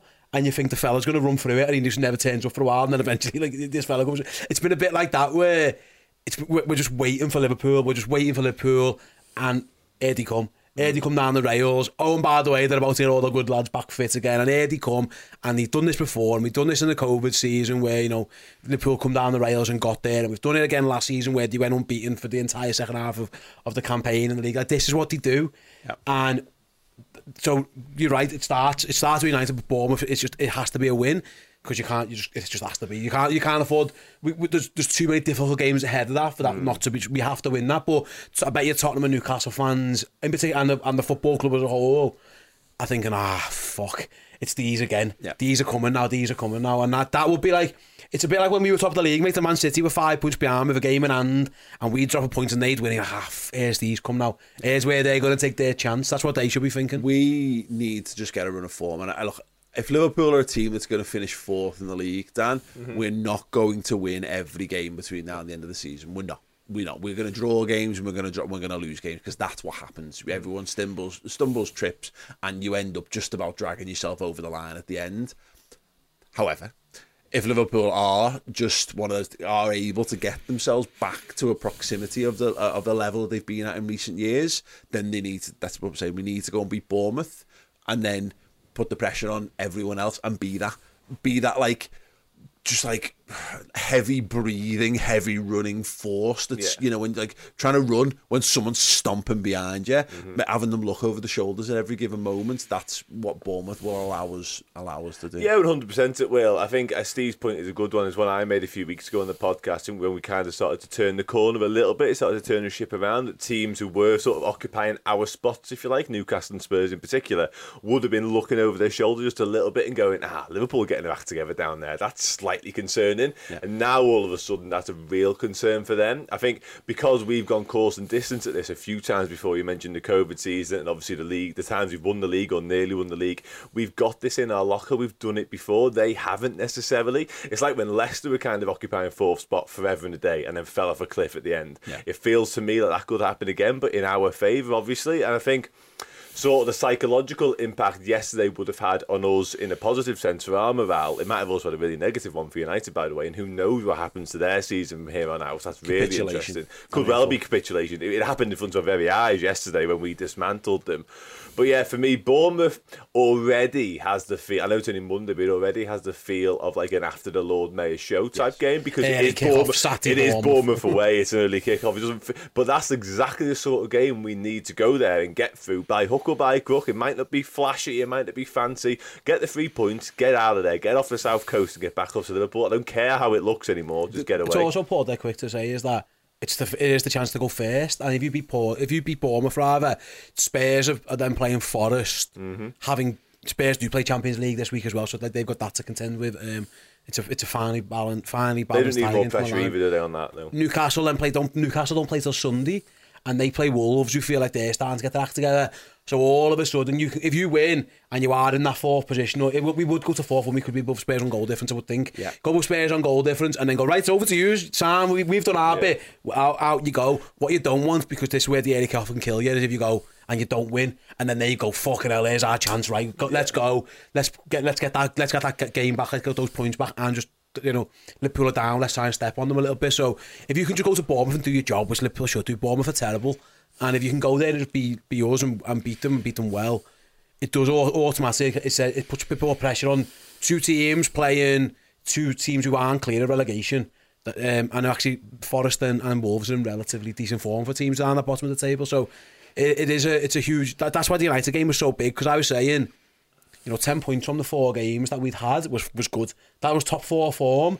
But you can make it better by going and winning the, those, you know, the, the, those little bonus ones. Because everyone was probably saying, maybe a draw is- isn't the end of the world, whatever. No, Liverpool's going to beat them. So there's three, there's a couple of bonus points there that those, those other teams were hoping we dropped and we didn't. The thing that's important about this, and we've got a comment in uh, Club Legend Discord from Titch Green saying, well, I was going to ask this anyway, but it's a good, because it's a good point. Um, Jurgen now has the option to cater the team to the game. Uh, he's not had that all season. Stefan Harvey in the team for the long haul. No need to burn through them now. Um, but I think that extends to the front three for this game as well. Steve, obviously, it's a week. So, you know, half the squad could be out injured by then. You know what I mean? Because that's how the season's gone. Um, but with Real Madrid then looming in the midweek that follows, you could make two or three changes to that midfield and forward line, and actually still be putting out a team that's more than capable of winning either of those games. Yeah, you could. Um, I certainly think we will in midfield. I don't think we need two sort of defensive midfielders against them because that's not their strength. Um, with regards to the front three, I, if it were my choice, I'd leave it to start with and try and win the game within the hour and then make the changes to 60-30 scenario. I think we need to put ourselves in the strongest position to win the game and then think about making the changes. If you go with Jota and Jota has a another game where he's feeling his way back into form and it doesn't work for him, the last half an hour becomes a bit frenetic and then you start to panic a little bit and you feel mm. uncomfortable. It I've long been an advocate of win the games and then make the changes rather than do it the other way around. Yeah, it's interesting stuff, though, isn't it, Dan? Is that mm. You know there's a potential world. I, I, I do I do tend to agree with Steers that you want to put your best foot forward, but not entirely certain. You know that this also the point is our best foot forward can look at a, a couple of different things. You know, we might decide that it is a, a, Jota, a Jota style player will better suit however Bournemouth are playing. You know, I, I mm. don't know. Or again, you might be looking at it and going, well do we need Henderson and Fabinho in this one so Bajcetic can come back into this one and that gives Fabinho because what I want for Real Madrid and a lot we might write that off. You know what I mean? We might not go flat out but having that break afterwards says to me that give yourself every opportunity there. So I want Henderson and Fabinho as with as much in the tank as possible because they're going to be pivotal to us winning the midfield battle in that one. Mm. but yeah it's nice to be sat here debating these changes to approach and all that because we feel we can win two games or three games in a week as opposed to panicking over how we get one team up. Oh, absolutely. It's nice to have the options to call upon, isn't it? And to have these sort of conversations around who will be tactically suited better to that game than, oh, he's got to play because he's fit. It's like not last man standing territory anymore, is it? Like, and I actually, the Jota one's the interesting one. I actually do wonder whether this is a game you could get Jota back up and running for, maybe for the rest of the season, because it, to your point earlier on, Steve, if you do get Diogo Jota back firing all cylinders by some way, shape, or form between now and end of the season, he could actually be pivotal for what we can achieve. So I do get that. However, I think I said it yesterday in the build-up show. I'd be tempted just to go all guns blazing for this next one, and then Real Madrid. He's not going to write Real Madrid off because it's just not in his mantra. It's not the way he goes about things, and I get that and fully. What he'd probably more likely to do is try and win the Bournemouth game within the hour, then make his changes and rest his lads, your Hendersons, your Fabinho's, and also do something similar in the Bernabeu. Almost give it a go for the hour and see where we're at, and then assess from there. And if we're in the game, great, maybe go again, yeah. double down on a couple of substitutions, but if not, sort of peel, peel your way back from the game then. But like what Eddie Howe did against Newcastle, when they went, they went down to 10, give it a go, and we're like, okay, that's done. Exactly. Yeah, yeah. I, I, I, I, I, we get all the good lads. The, the, but like you say, the, the fact that we don't play the weekend after helps them with that, because you can just go, right, listen, we're just going to smoke these two for the last game, give them three or four days off on all each before they get all have to go jet setting around the world to go and play. Uh, And none of the Brazilian lads got called up, by the way, just yeah. on that. No, none of the Brazilian lads got called up. Well, to be fair, what's the that. fucking surprise? He's been, he's been fucking useless. But should, maybe after yesterday, Fabinho might get a late call. I don't know. but it's it's an interesting one looking ahead. Like I say, this is the one where you talk about top four form and like you know the results where you can get away with losing and you can get away with winning. That like Bournemouth away, it's got to be a banker. You've got to, you've got to go. Well, we say that, Bournemouth Steve, but I know you, you do have to. Okay, but it's not- But, it's the, not- but, but the point it goes back to again, it's great winning at Anfield. We need to sort the way. This is Yeah, this yeah. is what sorting the away form looks Mm. like. Yeah. You need to take what you learned from Crystal Palace and go a bit better. The way that we learned, we took our learnings from Real Madrid and went better. Am I right in saying it's Manchester three away on the United. it's three away now, It isn't is it? now, it's, yeah. it's good. It's, it's Bournemouth, City, Chelsea, all away at our next three league Yeah. games. Um, so yeah, you, you, you, to expect nine points from that, um, it, to expect it is probably. I mean, you can, I'm hopeful of it, but you can't expect it. Oh, yeah. So you, you're expecting you want at least six. Which means, and the three of them just have to come at Bournemouth. They, they just have to, and then you Yeah, go. they do. I, I'd expect to be Chelsea actually. To, if, if Super told away, that City one's a big one where you, you don't want to go into that one chasing the result that you've just lost. You know No, what I mean? That- that- if that makes sense. Um, because anything can happen. The Etihad games between us and them, who knows how they how they can plan out. So yeah, it's a it's a.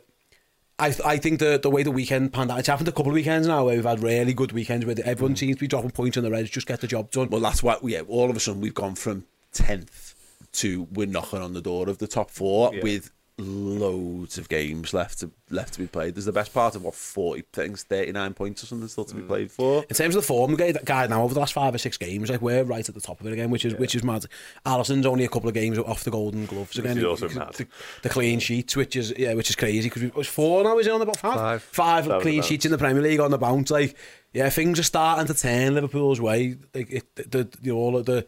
The, the mood moves is pointing towards the Reds. I, I bet now if you asked a lot of neutral fans who's going to come forth, I bet you a lot of fucking Liverpool. Yeah. I, I think a lot of them would do. even- Yeah.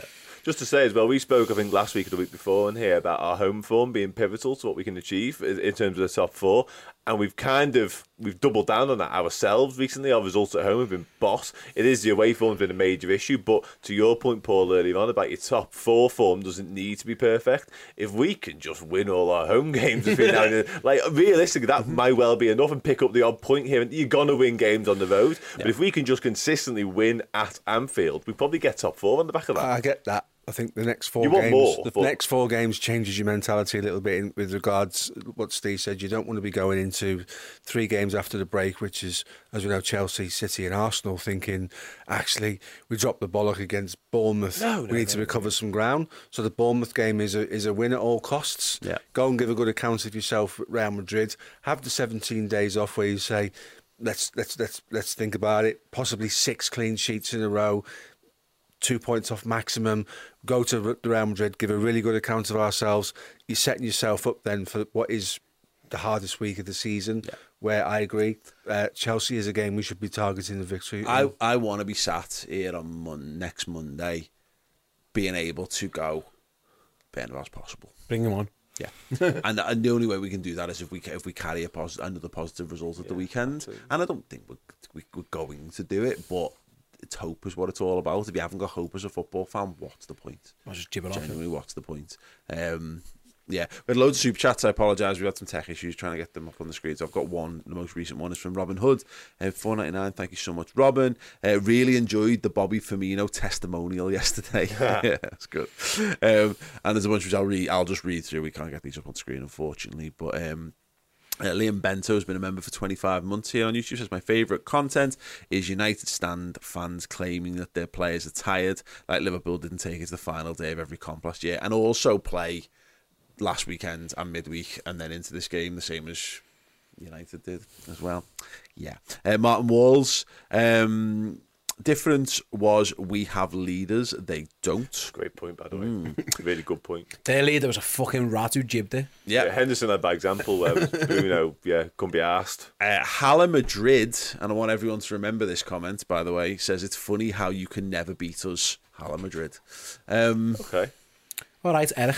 Ten People, Anfield. yeah, people saying stuff before the bug game doesn't often come back to bite them on the arse. So yeah, that's fine. and, and there's no there's no form for Real Madrid get, giving it the Billy Big ones before a, before a Liverpool Real Madrid game as well. Yeah. Like you mean there, so um, all, all comments like that should be made to read Sergio Busquets' last Yeah, tweet. they should. Marley Clark says, imagine being Harvey 7 0 over the Mancs. Come on, Reds. Absolutely.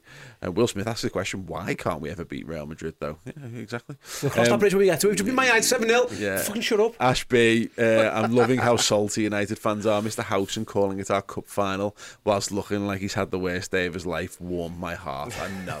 Seeing Steve Housen, and I, I've friends before, I, I, I, me and Steve have got a good relationship. He's a good, he's, a, he's a, actually a good fella when he, we're not talking about Liverpool and Man United, uh, but seeing him upset because he's the Mm. ultimate face of the Mancs.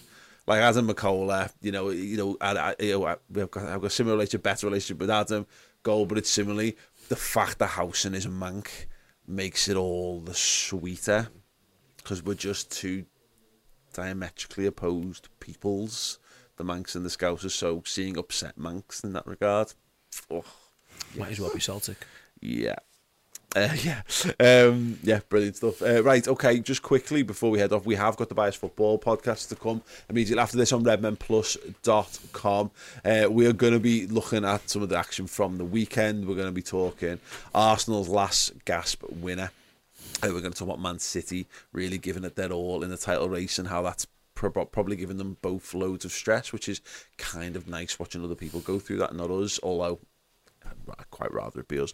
Um, we're going to have a laugh at Everton uh, drawing to Nottingham Forest. Um, not because it, there's any shame in not beating Nottingham Forest at their at their ground. The Um, fortress that is the Fortress City ground.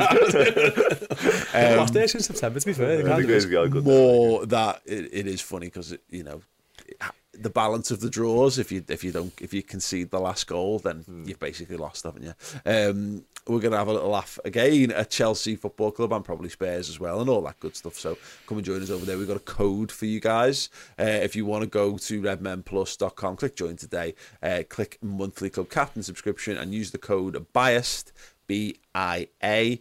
S E D, all caps. Uh, what is the offer, Steve Hall? Well, well played. I thought you were going to give something away then. Um, if you sign up, yeah, you will get uh, £3 off a month for the first three months. So basically, you'll pay two quid a month. Two quid a month for three months.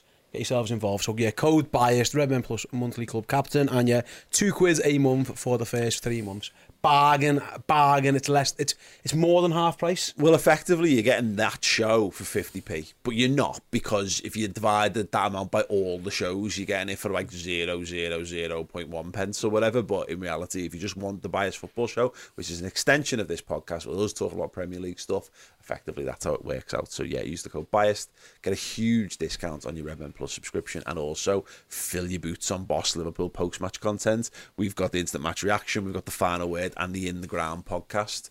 Three shows all there to just revel in the Mancs salty tears. oh, oh, great stuff. Um, I feel so happy today, Paul. It's so good. It's funny, isn't it? so good. How your mood changes. Yeah. Yeah. Right. That is it from us. Uh, as I say, plenty more post Liverpool United content. If you want more, we've got you covered. Uh, do go and check it out. Other than that, have a wonderful week, everyone. And we're back with another Redmen Originals podcast, hopefully, uh, with all our plans for how we're going to beat Real Madrid next week. Bye. Thanks for listening. If you want even more Boss content and podcasts just like this, go over to redmenplus.com and sign up now.